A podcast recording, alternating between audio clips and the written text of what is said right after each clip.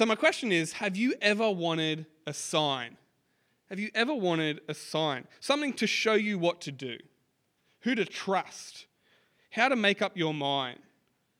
When we look for a sign, we're looking for something to tell us what is true, what is right, okay, so that we can make a good decision. So, for instance, should I quit my job and take this more risky job? Maybe you look for a sign. Or should I invest all my money in this one guy who seems like a bit of a crack job, but uh, maybe I, I need a sign to do that? We want a sign to tell us the truth. And even though sometimes we choose less than reliable sources for that sign, like what I have to imagine was a weighted coin, there's no other way, right? But God has to be a reliable sign, don't you think? If you got a sign from God, I reckon that's some pretty good information to go off. And here in John chapter 2, we see not just one, but two signs from God. And usually we wait for the sign before we go do something crazy. But here in John chapter 2, Jesus kind of acts a little bit crazy, and that is the sign. So the question is what is the sign pointing to? What is the sign pointing to? Today I want to show you that God has given you a sign and that we need to respond to that sign appropriately. So before we jump into John 2, how about I pray for us? Father God, thank you so much for your word to us. Thank you that you have revealed yourself to us in your Son Jesus, that he is the bridge between heaven and earth, that he is a God man. I pray that today, as we look at this account and the signs he does, that you would help us to not miss what the signs point to Give us spiritual eyes to see the truth and help us to respond appropriately. Amen. So, John chapter 2. There's two halves. In the first half of the chapter, there's this miracle at a wedding, right? And here, John is showing us something in particular. John is showing us that Jesus will bring the new age of abundance. So, Jesus is at this wedding, the wine runs out, that's really embarrassing for the groom who's meant to be supplying the wine. But Jesus is there. He comes to the rescue. He's a little bit reluctant, but he comes to the rescue and he takes water and turns it into wine. The guy in charge of the party, he's amazed. He goes up to the groom and says, Hey, groom, like usually people give the good wine first, and then when everyone's had a bit too much and can't really tell, you give them the dodgy stuff. Why do you save the good stuff for now? Everyone's had too much. They're not going to be able to enjoy it properly. So, like, there's an important detail there that I think it's easy for us to miss. Jesus supplied wine to a party that had already had too much. In fact, he didn't supply a little bit of wine, he supplied a whole lot. Three wine barrels worth. That's how much those jars add up to. Three wine barrels worth of wine to a party that's already drunk. Why does Jesus give wine to drunks? That doesn't sound like a very Christian way for him to act, does it? Yeah, I didn't think so.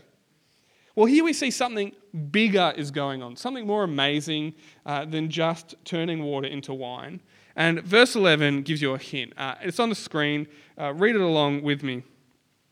What Jesus did here in Cana of Galilee was the first of the signs. This was a sign, right? And Jesus pointing to something. He's pointing to something true. We have to work out what it is he's pointing to, okay? And the key to cracking this open is the jars, the six stone jars. And there's three things we need to know about those jars. First, those jars are connected to religion. They were used for ceremonial washing. They're religious jars with a religious purpose, and they're connected with Jewish law. Second, the jars are empty. Jesus had to go get the servants to fill them up. The jars were sitting there empty, unused. It's like Jesus is taking a stab at Jewish religion and saying it's empty, it's barren. There's nothing good in there, especially the religion of the leaders of the Jews. Jesus is saying that old, barren way won't get you anywhere, but he comes and brings something new which we can see in the third detail about the jars. Is that they're huge. These jars are massive, Like I said, all six jars add up to about three barrels of wine. And if you do your Google calculations, that's about 750 bottles of wine. That's a lot of wine. In fact, that's an overabundance of wine. That's like too much wine.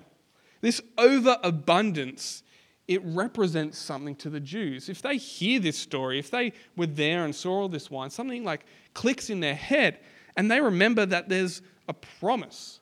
There's a promise in the Old Testament, a promise of a new age to come. And in this new age, God's king rules God's people, and they all live in God's silly, silly. They all live in God's city. That's a little bit silly. And in God's city is an age of celebration. It's an age of celebration, and that celebration is usually symbolized with truckloads of wine. Truckloads of wine symbolize this new age to come. Amos the prophet, he writes about this new age, and the image he uses is a mountain with a river flowing down the mountain into the city, except the river's not water, it's a river of wine. That's how bountiful the wine is. Imagine a river of wine. It's kind of like the adult version of the river of chocolate from Willy Wonka. It's wine, yeah? And this new age is completely characterized by an overabundance and celebration. No one living in God's kingdom will ever lack for anything. In fact, they'll have everything they could ever want. It's the age where there's only the best kind of foods. No more dry meatloafs, unless you really like meatloaf. Every home has at least one bathroom per person, which I don't know if you have this problem, but we only have one bathroom, and I'd love a bathroom per person. Everyone has the latest phone, like Apple or Samsung or both, whatever floats your boat. You have Netflix and Stan and Amazon Prime and whatever else you could want. Everyone has tickets to every BTS concert going around. I know you want them. And they're always touring. And so, like, you never have to wait very long for that next concert. That's the picture of abundance in the new age. Everything you could ever need, everything you could ever want, supplied. Jesus is saying that when he makes all this wine, that he is the one bringing the new age. That old, barren way of religion, that way that could never properly get you to God, that's going. Jesus is bringing something new. Jesus' first sign says he will bring a new age of abundance. Now, when we see this future that Jesus is bringing, it would be crazy of us to ignore it, to just pretend like it wasn't going to happen, to invest ourselves in this current barren age and not in the one to come. Something better is coming, so why would we not invest our time and energy and efforts and resources in that? To choose to invest in now would be kind of like choosing to invest in VHS tapes. Like they're, they're old news, they're going. There's no hope in that. Please do not invest in VHS tapes. Or if that's too old for you, it's like trying to invest in headphone jacks. Apple has said, nah, no more headphone jacks. They're dead. Like it is not a good time to buy wired headphones with the old jack in it. Don't invest in this world. Don't invest in this empty, barren world. It cannot get you to God, it cannot secure your eternity. Instead, invest in what is to come. Invest in the new age. Invest in the age of abundance, and you'll see huge returns on any investment you make. Invest in what is to come. So then the next question is, and you may be wondering this, when? When will this new age come? And, and how will this new age come? What's Jesus going to do to bring this new age? Well, that's what happens in the next section of John chapter 2. That's what Jesus reveals to us there. And, he, and Jesus is showing here that the new age comes when Jesus is destroyed and raised. In this section, like we read before, Jesus comes into the temple, sees what's going on, and he's furious and he runs everyone out. He makes his whip and starts getting rid of everyone who's dishonoring God's home, who's dishonoring God's house. And this causes quite a commotion. As you can imagine, any one person with a whip trying to herd cattle and sheep probably going to cause some noise. So the religious leaders, they poke their heads around the corner and like, oh, what's going on? Let's go find out. So they come up to Jesus uh, and they ask him a question. And listen to this question in verse 18. They say, What sign can you show us to prove your authority to do all this? They want a sign. They want a sign to point them to the truth of why Jesus is doing what he's doing and what right he has to do what he's doing. And Jesus doesn't give them a sign then and there like he did in the wedding. Instead, he points to a future sign, a sign that Jesus will give them. And we can see that sign in verse 19 to 21. So if your Bible's open, have a look in verse 19 to 21. Jesus answered them, Destroy this temple, and I'll raise it again in three days. They replied, It has taken 46 years to build this temple, and you're going to raise it in three days? But the temple he spoke of was his body. Jesus says that his destruction and rising back up is the sign. That sign means that he has authority. His death and resurrection means he has authority in God's house. Now, there's heaps more I could say on this authority. There's stacks more I could draw out from this. But really, what I want to do is I want to show you how these two signs connect together, what links them together, um, because that's going to be really important to help us understand when the new age comes. And if you're familiar with these other accounts of Jesus in the Bible, in Matthew, Mark, and Luke, the three other accounts, this story of Jesus clearing the temple comes right at the end. It comes like in the week before Jesus dies, not right at the start of the book. And so you have to ask, why has John put it here and not there where everyone else has put it? What's he doing? What's he saying? John puts it right after this wedding on purpose. He puts it here to show the connection between these two signs. The first sign, an age of abundance, the last sign, Jesus' death and resurrection. Have you ever seen those fold in comics. I, I used to see these as a kid. I don't know what magazine I saw them in. I had to Google them. It took me a while to find one, but here's a Batman one. The kind of idea is on the left hand side, there's just a regular comic page. You can have a look, it's pictures, it's nice, it's exciting. But there's a hidden comic. If you take the right hand side and fold it into the left hand side, there's a whole new image. And so you can see it there on the right. There's like a spotlight with a funny looking face uh, and Batman and the other dude are just hanging out there. There's like a secret, hidden thing that reveals itself when you put them together. That's what John does here. He takes these two accounts and puts them together, and it shows you something that would otherwise be hidden if they were further apart. John is saying that Jesus brings the new age when he dies and rises again. In fact, Jesus brings the new age by dying and rising again. 1 Corinthians tells us that Jesus is the first fruits of many more who will be raised from the dead, that his resurrection is the first among many. Jesus is the first one to come into this new age, and his resurrection is proof that the new age is here and that it's coming and that there's more to come. If we trust in Jesus, then we get the same resurrection he has into the new age because the new age comes when Jesus died and rose again. So that's when and how, when Jesus dies and rises again. The real question, the really important question for us to grapple with today and to go home with is will you listen to these signs? Or will you, just like me all those years ago, ignore the sign? I ignored that coin toss, 15 in a row. Can you believe it? I ignored it. According to John, there is a right and wrong response to these signs. At the end of the book of John, John writes a little sentence and says, This is why I've written the book. So if you want to understand the book of John, you kind of have to look at that sentence uh, and read it and see what he wants to talk about. So in John chapter 20, verse 30 and 31, uh, which you can see on the screen, John writes this Jesus performed many other signs in the presence of his disciples, which are not recorded in this book. But these are written that you may believe that Jesus is the Messiah, the Son of God, and that by believing you may have life in his name.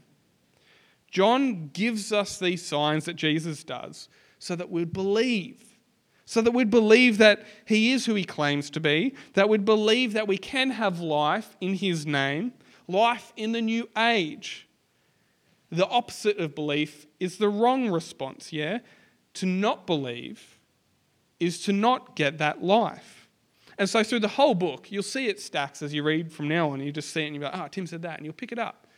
John highlights the right response and the wrong response. He's showing us what is right, what is wrong. And here is no different. In verse 11, look at it with me, you see the response that John highlights. What Jesus did here in Cana of Galilee was the first of the signs through which he revealed his glory. And his disciples believed in him. And he does it again at the end of the temple account in verse 22. After he was raised from the dead, his disciples recalled what he said. They, then they believed the scriptures and the words that Jesus had spoken. John says this is the right response. They believed in Jesus and they believed at what the signs pointed to. This is the response that John wants us to have today to see the amazing things Jesus does and then see that they point to something and to believe in that. John wants us to believe that Jesus really is the one bringing this new age. And so that belief should shape how we live. What we believe shapes how we live. And so, like I said before, we don't invest in this old age, we invest in the one to come. And if you believe in Jesus, you can be sure your investment is 100% safe. Jesus is risen from the dead, and that is all the proof we need to know that this new age is coming. So, this gives us confidence to give up what is in this age. It gives us the confidence to know that what we lose now, we will more than gain in what is to come. It gives us the confidence to suffer to suffer now, to suffer for what we believe, to be made fun of, to be put in dangerous situations for the gospel. Because this new age is an age where there'll be no more suffering forever. It gives us confidence to endure through hard times. We have hope when we suffer from mental illness or physical illness. We have hope when we struggle financially and we don't know where that next meal is going to come from. None of these struggles exist in that new age because there is an overabundance of everything we could ever need. It gives us confidence to not live this life to its fullest potential. Have you ever thought about that? The new age means we can give up what we desire now because we're going to get something far better in the new age. It means that we don't even need the latest gadget. We don't need to travel the world. We don't need to have amazing experiences. These are all really good things and they're good gifts from God, and many of us will be able to enjoy some of these things at different times. But we don't need them. We don't actually need to have them like the world would have you think. Because in the new age, there's an overabundance of everything good. Anything you give up now, you will more than make up for it in the new age you'll be able to live your life to its fullest potential in the new age. How good is it to have confidence of that? Have confidence of that now. But there's another kind of belief that John highlights right at the end of chapter 2. Look with me at verse 23, and we'll see it here. Now, while he was in Jerusalem at the Passover festival, many people saw the signs he was performing and believed in his name. That sounds good. But Jesus would not entrust himself to them, for he knew all people. He did not need any testimony about mankind, for he knew what was in each person. So Jesus knew these people, he knew their hearts. He knew what was inside them. And what he saw inside them was not a real, true belief, it was some kind of wrong, false belief. Maybe it was belief in just the amazing things Jesus had done. They saw it, they got swept up in it, but they didn't see what it was pointing to. They see and they're like, wow, look at this amazing guy at the party. He's sure made a lot of wine. Isn't that incredible? And then they go home and live their lives as if nothing ever happened. They don't let what Jesus has done impact them. They miss what Jesus was pointing to, they miss what the sign was meant to reveal. They just see some amazing things. And we can see the result of what this bad belief looks like because at the end of John, when Jesus is facing the governor of the region, being falsely accused by the Jews, these crowds turn on Jesus. They don't yell, Release him, release him, we believe in him. They yell, Crucify him, crucify him. Their belief has disappeared, it has faded away. This is the kind of response we need to be really careful to guard against. We need to be on guard against this. When you hear about Jesus and the things that he did, don't think to yourself, wow, that's nice, and then just ignore it. Look at the sign and then look at what he's pointing to. Look at Jesus when he says, I'm bringing that new age. You can believe in me and trust in me. Look at him when he points to his death and resurrection and says, Look, this is proof the new age is coming.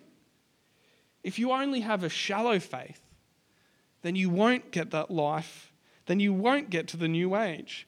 That's the kind of faith that Jesus rejected here in John chapter 2. Don't be amazed at the sign itself, be amazed at what it's pointing to. Otherwise, your belief isn't the kind of belief that will bring life.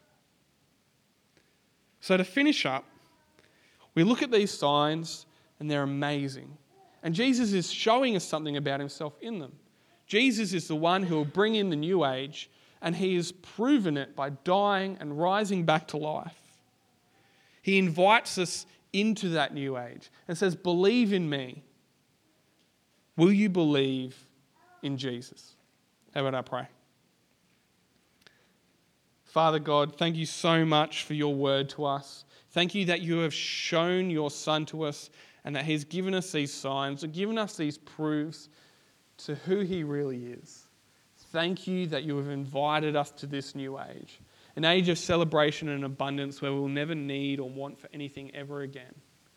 Help us to truly believe in Jesus as the one who brings this age. Help us to truly believe that as he rose from the dead, he brought this new age with him so that we might have life. Help us not to invest now, but to invest in the age to come. In Jesus' name, amen.